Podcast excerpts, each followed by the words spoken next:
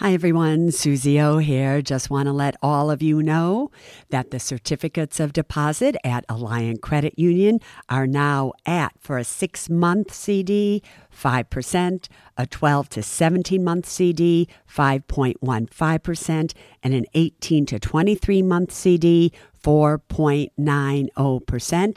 And for those amounts of $75,000 or more, just add on 0.5% to those rates. Go to myalliant, A-L-L-I-A-N-T dot com and check it out.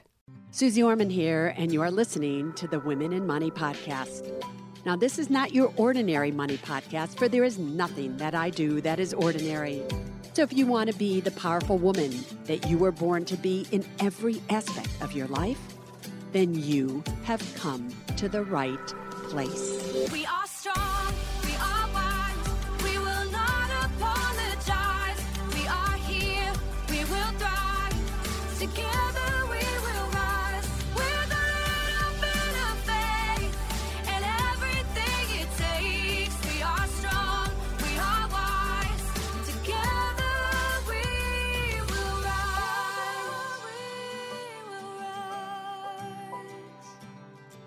Welcome to another Ask Suze Anything. Today's Ask Suze Anything is about mistakes you can't afford to make. Because you just tend to do things with your money or take actions with your assets before you even ask or know if you should or should not. And I'm inundated this week by questions of no, don't do that. Or no, you'll see one with Joann. No, I can't believe you did that. That's a mistake.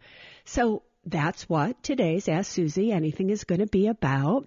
And if you want to ask a question, all you have to do is send in an email to ask Suze podcast, S-U-Z-E. You should know how I spell my name by now. S-U-Z-E podcast at gmail.com. And if I choose it, I will answer it on this podcast soon, very soon. My app will be finished. It got postponed a little because of this hurricane that we went through. And as I do this podcast, there's another one out there. I can't believe it, but it's all right. It's okay. I'm just going to deal with it. But um, so soon you'll be able to see all the questions that come in. You'll be able to see the ones that I do answer online. You'll be able to do so many things. I hope you participate in it, but I'll tell you more about that when it is absolutely ready. The very first one today is from Sarah. She says, Hi, Suze. I've been listening to your podcast and I'm going back starting from the beginning. Now, Sarah, that is a good idea. You know, the other day I was talking to my niece Alexis. And she was telling me how she had listened to the Money Mind podcast that I did just a few days ago, and that it was her favorite podcast out of all the podcasts I've ever done. And I asked her, I said, Have you listened to all 70 of them? Now, notice she did not answer. It was like, Suze, I'm giving you a compliment. Can't you just say, thank you, Alexis? That's very kind of you. But it's true. There are so many great ones. Some are greater than others. Some are just great. Of course, I would think that. But it isn't bad to go back and listen to every single one of them. Just go and download them all. And then you'll be able to decide for yourself. One in particular Sarah says, was very timely. My mother in law contacted my husband about considering having his and his sister's name put on her house in the event something happens to her to avoid delays. Now, before I just go on here, in the event something happens to her, it's not if you're going to die, it's when you're going to die. Something is going to happen sometime in your life and you have to be prepared for that no matter when it happens. Just saying. Anyway, she asked to consider it and get back to her. He came to me with this and we agreed we need to do our homework to make sure we weren't setting us up for failure. I've learned from your podcast that mother-in-law needs a trust, and I'm going to talk to her about all of her essential documents in order to really make things simpler. Especially if she were to be incapacitated. We will be approaching her with this information when we have all our facts and figures. If you have not listened to the podcast about why you need a living revocable trust, the must have documents, everybody, I suggest that you all do so. But here is her question. My questions are, what does this mean for my husband and me if his name is on it? What would we be responsible for regarding the house? Also, my husband and his sister are estranged. If his name is on the house with his sister, does any of that make him liable for anything related to his sister financially? That is Sarah's question. All right, Sarah, listen. If your mother-in-law was to simply put your husband and his estranged sister on the title of her home as joint tenancy with right of survivorship.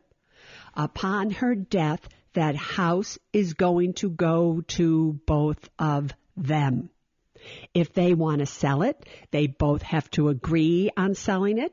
They both have to agree on the price to offer for it. So that is not a good situation on any level. Also, as I have said in previous podcasts, that if your name goes on title to the house with your parent, they gift it to you, then you have to make sure that they're not also gifting to you their cost basis on the house so that therefore when they die, you don't get a step up in cost basis on the house and then you have to pay taxes on it depending on how much it has appreciated. So if you do any of that, you better do it right.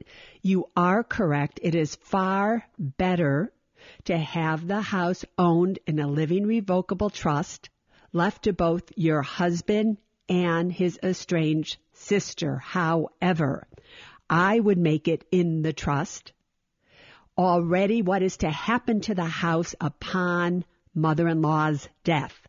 The house is to be sold. The assets are to be divided equally. There are to be no arguments about this. I would make it very, very clear so that your husband had very little to do with his estranged sister. That it was all laid out in the trust according to your mother-in-law's wishes. Does this mean that your husband is going to be related in any way to his sister financially besides the house? No. The best way to do this is to set it up in a living revocable trust left to your husband and his sister. That way you easily get a step up in cost basis and none of it is deemed a gift it is deemed left to you upon her death. That is what I would do. However, I would make it that your husband was the only one who was able to make decisions about the house in case his mother was incapacitated. If it has to be him and his estranged sister making decisions for her, no decisions may be made. She may be left in jeopardy. So mommy has to decide, is it your husband or her daughter that is going to be making the decisions about incapacity and everything else. This next one is from Jill. So it's a little bit long, so I'm going to skip to it where she says, Hi, Suze. I'm so empowered by you and blah, blah, blah, blah. Right? She says, I'm caught up on all your podcasts. See, I'm loving this. And I completed your Suze school. But there's still a lot of little details and information that is not addressed in your podcast. Question is, what is an ideal annual expense ratio for exchange traded funds and mutual funds? Your Suze school states 1.2% for mutual funds and 0.55% for ETFs. My greatest confusion is that throughout your podcast and your Suze school, some of your advice has changed. So here's what I want to say, Jill, to this. Over the years, yeah, my advice changes, which is why it's so difficult sometimes to say, do this, don't do that. Like a few years ago, I never ever would have said to you, buy certain things. I most certainly wouldn't have told you to buy you know, a 30 year treasury bond versus the stock market versus things like that. Now I'm telling you, I don't think it's a bad idea if you can get 2% to buy a 30 year treasury bond. So you have to understand if you are listening to my advice, please look at the date of that advice. Things change in 2002, in 2001, whatever it may have been in the late 90s, I was saying buy real estate, buy real estate, buy real estate. In 2006, I was telling you sell real estate, sell real estate. Then in 2010 again, I was saying, okay, buy real estate. So you, you've got to be able to be fluid with me. Also in terms of annual expense ratios and an annual expense ratio is how much that fund, a mutual fund or an exchange traded fund, annually charges you to manage your money. So if that fund returns 10%, you're only going to get, if they charge you 1%, 9% on your money. So an annual expense ratio is a big deal. Hopefully what I said, and I will go back and check it on Suze School, is that a managed mutual fund, which is very different than a passive mutual fund.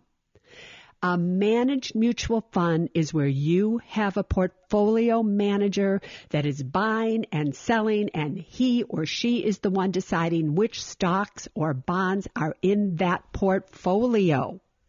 So they usually get a portfolio management fee or the expense ratio.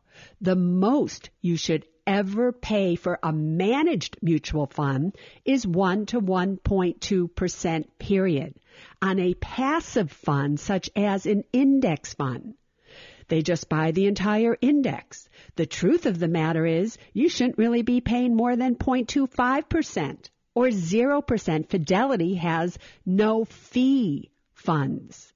The lower the expense ratio, the better off you are. The same with exchange traded funds. So I hope that clears up that confusion for you.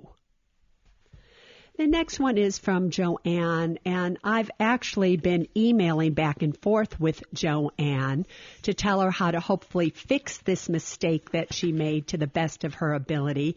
But I want to talk about it today on Ask Suze Anything because I do not want you to ever make the mistake that Joann made. Hi, Suze.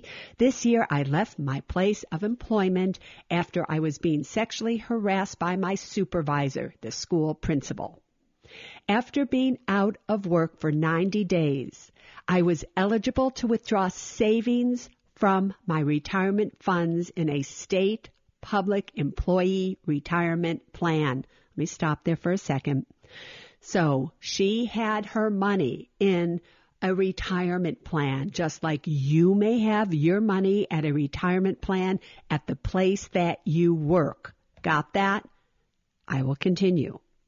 I decided to withdraw this money because my employer did not match, and should I ever need it, I would never be able to withdraw or borrow from it, even though it was 100% funded by me.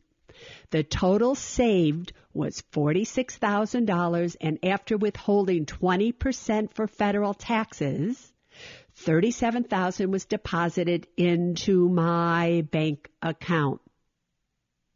Listen closely everybody cuz this was a serious mistake. Know that Joann is 36 years of age and remember as I'm reading this that when you take money out of an employer sponsored plan, especially if it's not a Roth of any kind, which this was not, you will pay a 10% penalty tax on it, plus that money will be added to your income this year or the year you withdraw it as ordinary income. So you will owe ordinary income taxes on it.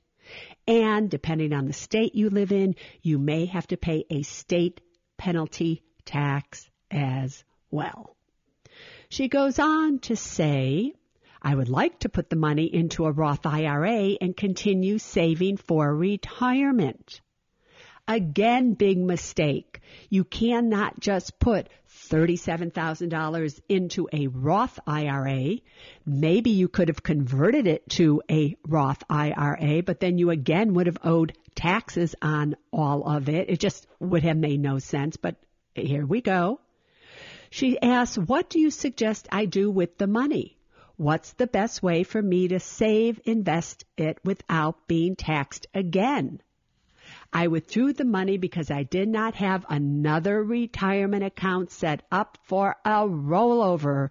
Joann, you could have set one up, but I'll wait to give you your answer here. You should also know that I do intend to use about $10,000 of it to repair a home gifted to me by my mother, which I will advertise for rent and use as an additional source of income. All right. Joann, listen to me, but more important because I've been telling you, I contacted Joann because I was so upset about this email, but I want you to listen to me. If you have money in an employer sponsored plan and you are not at least 55 years of age or older in the year that you leave service, all right? You will have to pay a 10% penalty tax on any amount of money that you withdraw. That's number one. The way that Joanne did it is not only was she given only $37,000 and they withheld 20% for tax, she is going to owe ordinary income tax on $46,000. That's going to be added to her income this year and a 10% penalty tax on that, which is $4,600 and possibly a state tax as well, depending on the state that she lives in. What should Joann have done and what can she do?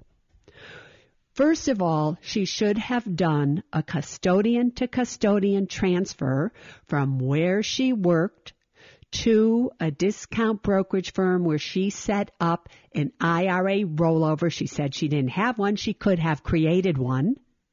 And then the money would have gone directly from her ex-employer into her account, no withholding tax, nothing, and she would have $46,000 in her IRA rollover. She says in her email as she went on that I didn't read, she just got another job as a teacher. So what she could have then done if she wanted to is take the money and roll it from her IRA rollover into her new employer's account as well and continued there. Or just left it in the IRA rollover and little by little convert it to a Roth IRA. What can she do now? When I asked her, when did she get this money? She said about 10 days ago. So listen closely. If you ever make the mistake that Joann made, you have 60 days from the date that you got this check from your ex-employer to take it to a brokerage firm or a discount brokerage firm or a credit union or wherever you're going to open up an IRA rollover and deposit it. Now you have prevented paying taxes on the amount of money that is in the check. The problem is you had, in this case, Joann, $46,000 in your account you only got a check for 37,000 cuz they withheld almost $10,000 for tax. If you do not get that $10,000 from somewhere else, a savings account or wherever you have money, and put that into your IRA rollover, so you have a full $46,000 in there, you are going to still owe income tax on that $10,000 plus a 10% federal tax penalty and, depending on the state you live in, a state tax penalty as well. At least you're not going to owe taxes on all of it. So again, the reason that you never ever get a check from an employer and then open up an IRA rollover is because they all will withhold 20% in taxes. The only way to do it is a custodian to custodian transfer.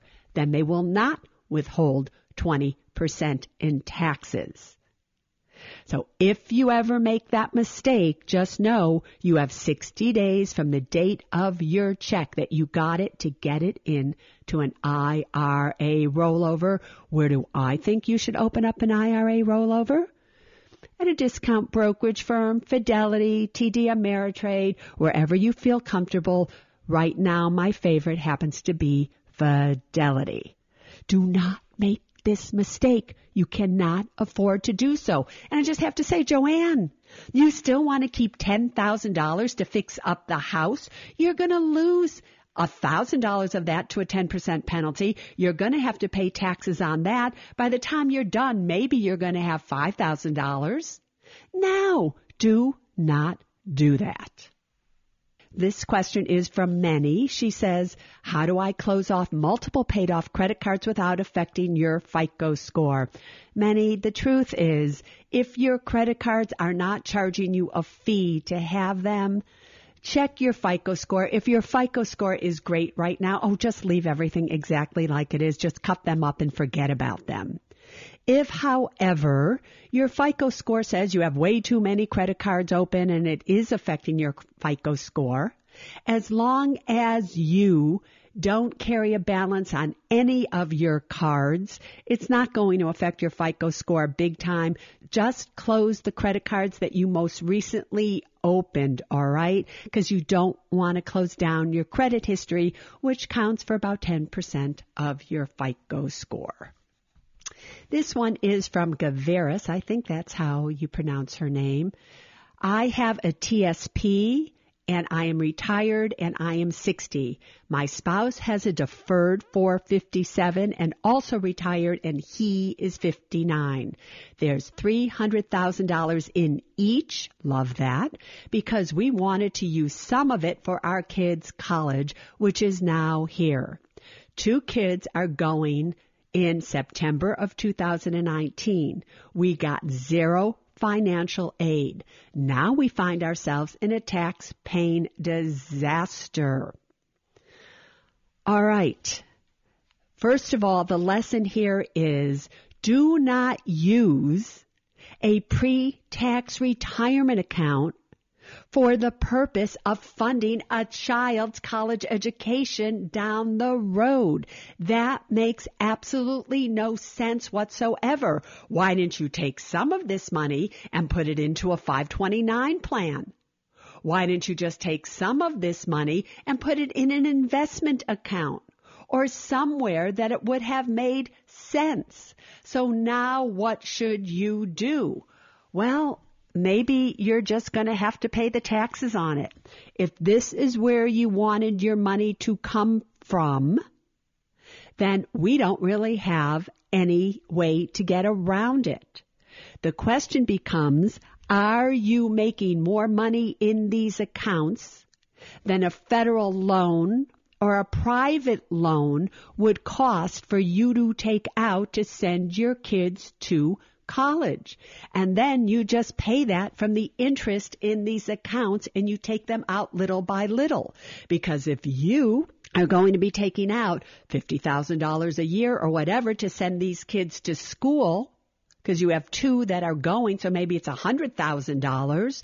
Now you're going to lose half of that to taxes because it's going to put you in such a high income tax bracket. So you have to get creative here. But the true thing Everyone needs to learn from this. The mistake you can't afford to make is do not fund a kid's child education with pre-tax retirement accounts. All right, everybody? All right, we hit our time limit. I really try to not go much over 25 minutes because I know your head just spins and you really can't take it. So with the intro and everything, we're at almost 30 minutes, so I'm going to say goodbye for now. But I will continue to answer your questions. You are making mistakes again, you cannot afford to, which is why Ask Suze Anything is so important. Talk to you soon.